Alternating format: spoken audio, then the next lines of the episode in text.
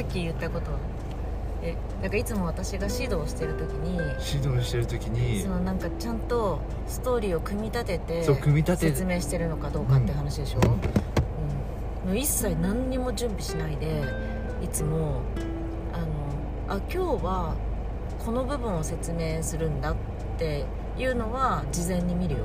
はいはいはいはい。あ今日はスートラのこっからここまでを読むとかあここまでっていうの決めてない。こっから読むんだ。続きから読むんだとか。あじゃあ今日はチャクラのお話をしなきゃいけないな。前回あのプラーナバーユやったからとか。そういうねそういう大筋っていうかさ大まかなあのことは考えるけどじゃあそれをどうやって説明しようかとかっていうのは一切考えない。それはなんか風景みたいに出てくるんですか？話してる時に？話してる時に。なんかこ本当にあるような感じで話してくれるじゃないですか、ううん。実際起きてる。うん。そうそう実際起きていく過程みたいな感じでこう、うん。あー。あのそう話がぶっ飛ばないぶっうんす途中で断片的に聞くとぶっ飛んでる話してるんですけどうん。なんつうのこうなんかちゃんとちゃんと成り立っててそういう話になってるっていう感じが、そうそあー。ういつもそう吸い込まれていくんですよ、あうああのねあのまずなんで準備しないかっていうと毎回その集まってお話をする人って違ったりするじゃない？ん、違いますね。ね違うじゃない？だからあのすべき話とあのその時のその場のそのその人間の考えとか感情とかそういうものをこう肌で感じてからあの出てくる話とっていうのがあるからだから準備しても意味なかったりするわけよ。って私は思ってるのね。私のやり方はね。だからそういうのをさちょっとかっこよく言うとその場のエネルギーで変わるみたいなことを言ったりするじゃない、ね、セミナーとか開いててもその時集まってきてくれた人のそのエネルギーであの今回の内容が決まりましたみたいな、ね、だからなんかこう言葉のチョイスとかも変わってくると思うしだそんなの事前に準備してるのかったるいからだからなんかぶっつけ本番みたいな感じなんだけどでもそこにすごく役立ってるのは多分自分のこの感覚の鋭さだと思うのね。うん。感覚が研ぎ澄まされてますって言ったら超かっこいいけどだけどその頭なんか思考思考よりもその感覚の方を優先にして話はしてる。普通の会話ではそんなにわからないんですけどこういう時の説明する時の話はそのちゃんとちゃんとステップが先生の中でステップがあるうんでうん。で確信がすごいその確信だけ聞くとぶっ飛んでることなんですよ。あのなんかもししなんかし夢の中の世界世の中は夢の中の世界だっていうのもあこの現実はこの現夢だよ夢だっていうのもぶっ飛んでるけどその前の過程があるとうん、うん信信憑性っていうかうん。信憑性？信憑性うん。信憑性が。えぶっ飛んでないから言ってんだけどね私の中ではね。この現実は夢だよっていうのがそうだから言って。る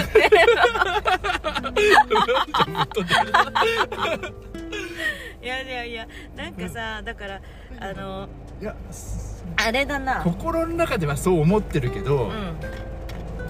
夢かもしれないなってこうアニメとかそういうのを見たりして思ってる部分もはいその話なのねまだああそう。ああそそれはこうやってうん。こうんってこういちゃっていいんですけど。あのー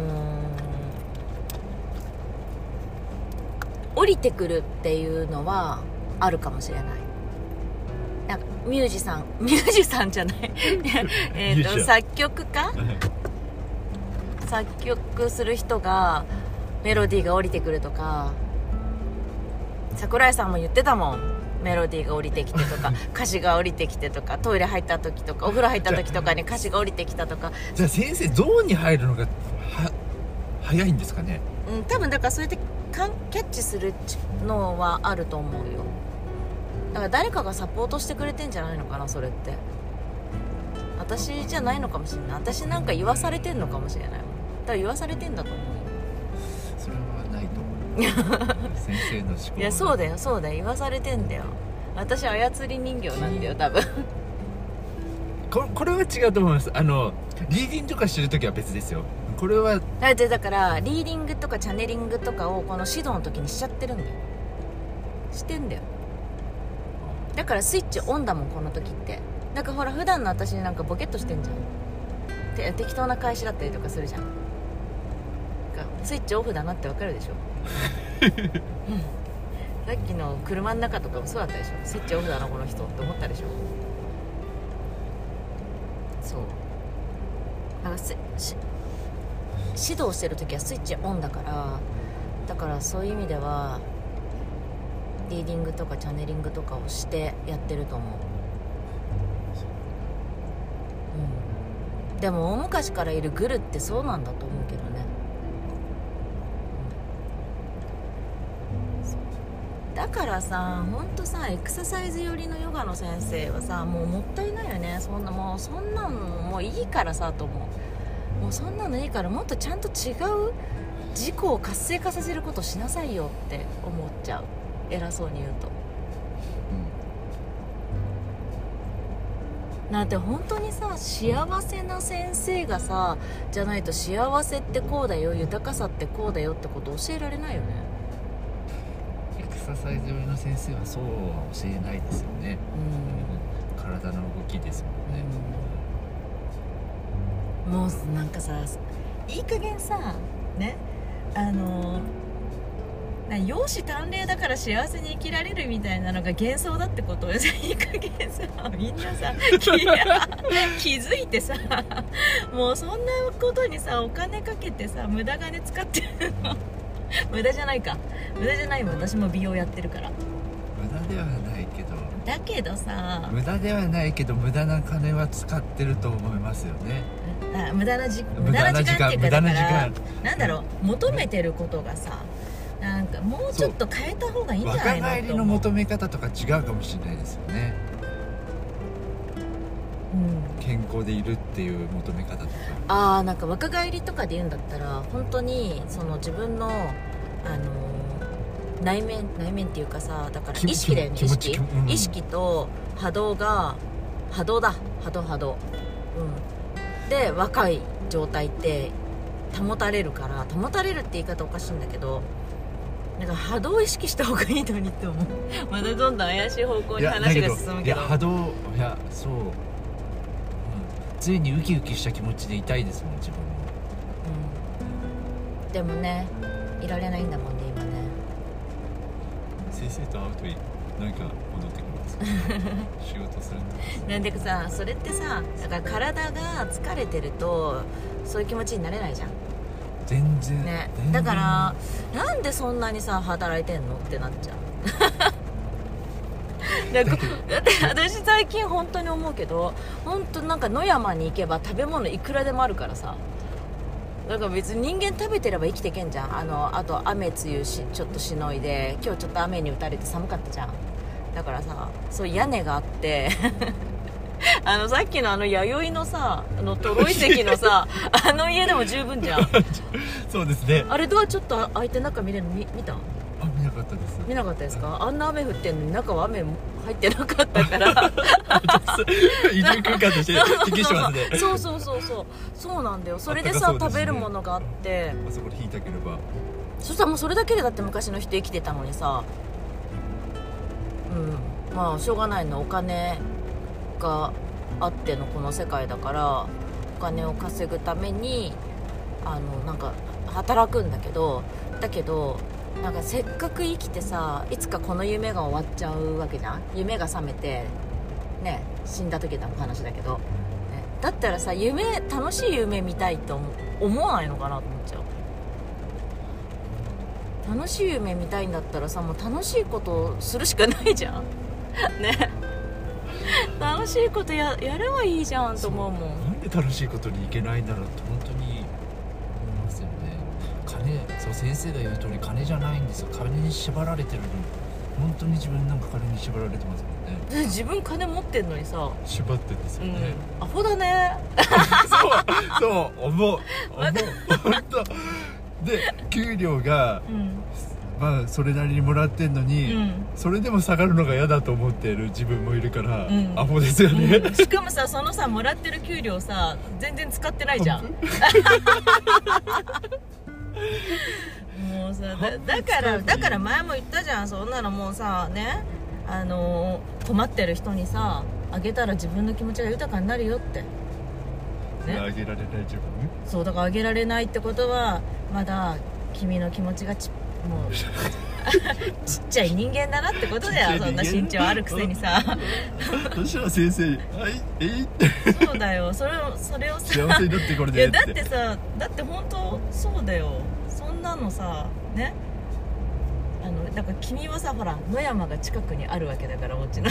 だから食べ物には困らないから ね？だからあんまりこうさ大地が痩せこけちゃって食物食物じゃないか、えー、と作物？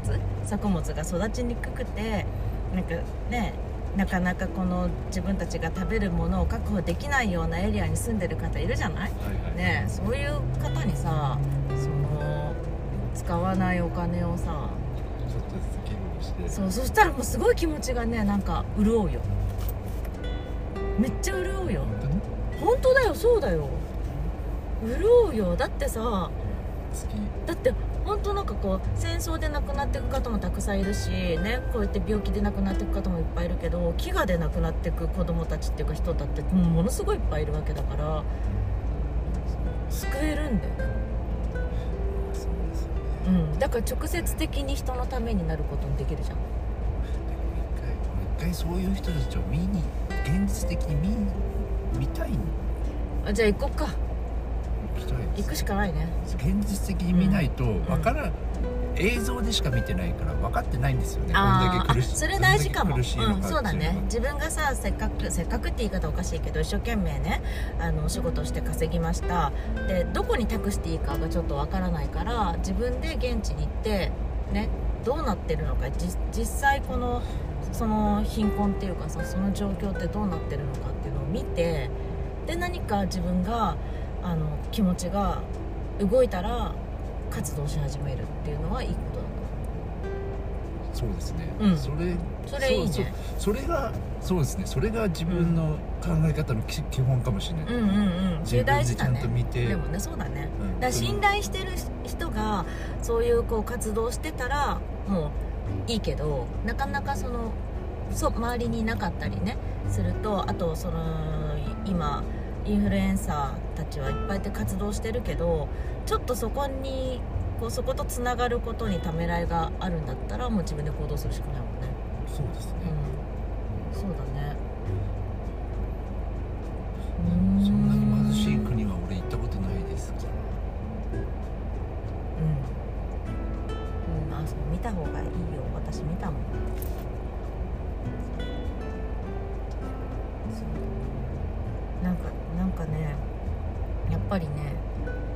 誰かのために活動してるとこう自分のちょっとしたことなんて構ってられなくなったりとかするからそれはなんかそれいいと思うんだよね私。うん。すごくそうなんだよ。だからさヨガの先生とかはさあのーみんな見られることを意識してるけどね。だけどヨガの先生こそ相手のことを見る見る仕事だからだから見られてるっていう意識でやってるのってちょっと自意識過剰なわけよ。まあ確かに清潔感とかさなんかねまあ先生見られてるっていうのはそのじゃあ私たちがアーサナをちゃんと取れるかとかそういうところはあるかもしれないけどでもヨガをしに来る生徒さんたちのことをしっかり見るっていうのが仕事内容としては重要だから90%見てます。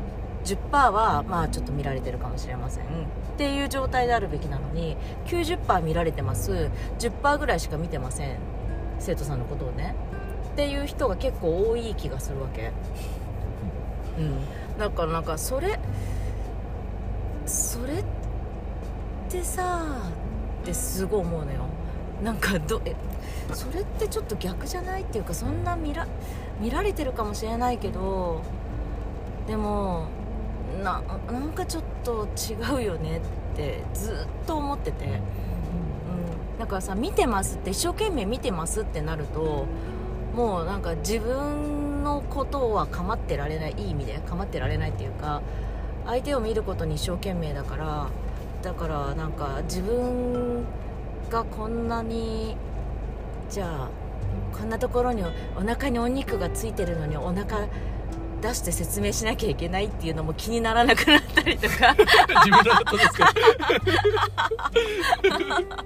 だってだって説明して分かってもらうためにはもうしょうがない今このあるお腹を使わなきゃいけないからさ。そうね。見にくいお腹そうだ見にくい。あなんかムカつく うわ信じられない。そういうこと言うんだ。そういう思いやりのない言葉言うんだ。ひどい、そんなことないです。ようん、まあいいや。全然気にしてないからいいんだけど。でもそうやってなんか見られてることに意識向けるからああ私ってこんなんなのにこんなんじゃダメだとかなんかこう自分のこ自分にダメ出しをするごいしちゃうと思うんだけどいや見られてんじゃなくて必死に見ようよっていうしたらもうダメ出ししてる場合じゃないからさうん。そうですそう。そんな時間もったいないんだよ。それよりもどうやったら理解できるか相手のことを理解できるかとかあどうやどうやったら相手の体が理解できるかってなったらやっぱ自分の体を理解するしかないんだけど、ね、そうするとそう思ってさ自分の体を使ってあのこの身体の感覚っていうものをさもっともっと勉強してでそれを相手のために生かそうって。研究しますすると思うんだよね。そうなのにさあのポーズができないからさ教えられないからこのポーズができるようになりたいみたいな。もういいけどさそれ。できたところで何回も言ってるけどあのポーズができて幸せになるんだったらいくらでも練習するわってねいつも思っててだからなんかそれでメリットがあるんだったらいくらでも練習するわって思うんだけどメリットっていうのはそういうことじゃないと思うんだよね。やっぱりなんかポーズができることがメリットとかじゃなくてやっぱ自分の体の感覚を知っていくと自分の体の扱いが上手になってさで体が心地いい状態に自分で導けるってことは毎日が過ごしやすくなるわけじゃん。ね結果その感覚をそのそこで学んだ感覚をその誰かの体をサポートするのに活かせるわけ。そう。なんかそっちの方いやがね先生の下で勉強してよかったかもしれないですね。いいこと言ったね今ね。そう。うん。いやポーズは覚えたいですけど、うんなんていうんですか無理先生のおかげで無理してすごく無理して取ろうとはしてない気がします、うんうんうんうん。あの自分の気持ちいいところがちょっとずつ分かってきてるんですよ、うん。うん、だからままあ手首手根使っちゃうとか ありますけど。あありますけどありますけどだけどちょっとちょっとこう反らして呼吸が入ってくるのを感じたり、うん。でうん、膝を曲げた状態でうん。前屈をすると、ハムストの伸びが気持ちいいとかいうのうんもうん。感じてて前屈は好きになってるんですよ。うんうんうん。硬いですけどね。うん。ちょっと熱いですよね。うんそうですね、うん、ありがとうございます。普通だったらそういうアドバイスは膝を曲げていいですよって言ってくれたら先生だけですからね、うん。うん、当たり前のことなんですけどもう何回も聞いてるから当たり前のことなんですけど、うん。うん、だけど見て見ぬふりしてる先生の方が多い ですよね。見て見ぬふりなのかちょっとよわわからないですけど,、わかんないけど。うん、そういうふうに指摘されたことは先生のところに行く前までいろいろやってましたけどなかうんったですからね。うちいいと思ってやれるのもここに来てからですもんね。うんうんうん。あのね見せ物じゃないからさ競技じゃないからさ、ね、す健やかな体を手にするためにヨガのアーサナの練習をしてるんだったら感覚を重視してねしかも練習しないと思ったのねが体硬くても俺硬いじゃないですか。硬くても、ヨガ教室に行くのが苦じゃないんですよ、うんうん、普通に行けるんですよ、うん。うん、普通だったらこんなにやっても柔らかくないのにうん。行きたくないってなると思うんですけど、そうなのか。うん。自分苦じゃなく行けてるんですよね、うん。と今思いました。別に苦じゃなく行けてると思って。う全然。ちょっとずつポーズは覚えてるけど、深まってもいないのにと。いや深まってきてると思いますけど。うん。深サボり気味だけどそうなんだ。えー、それはいい先生だから練習しにいい行きたくな先生だからっちゃうんじゃないですそうか本当にあの何が辛かった TT やってて何が辛かったっていうの日曜日の先生の教室が行けなくなったのがすごい辛かったんですよ。ストレス発散するところがなくて、はい。うん、あそう。あれでそうそう。ね日曜日のレッドクラスね人がこれからもっと来てくれたらいいなと思う。もう日曜日の朝ねこうスカッとスカッとして一日過ごしてもらえれば。あれ結構ハーフ全部やってる追い込追い込めますもんねやってる人も。追い込める？何追い込む？ってあの疲れる。疲れる？疲疲れるっていうか、うん。自分のリズムじゃないからうん。逆に集中できるんですよ。あーまあそれはねあの言われるがまま動いてるからね、うんまあいつか疲れなくなるから。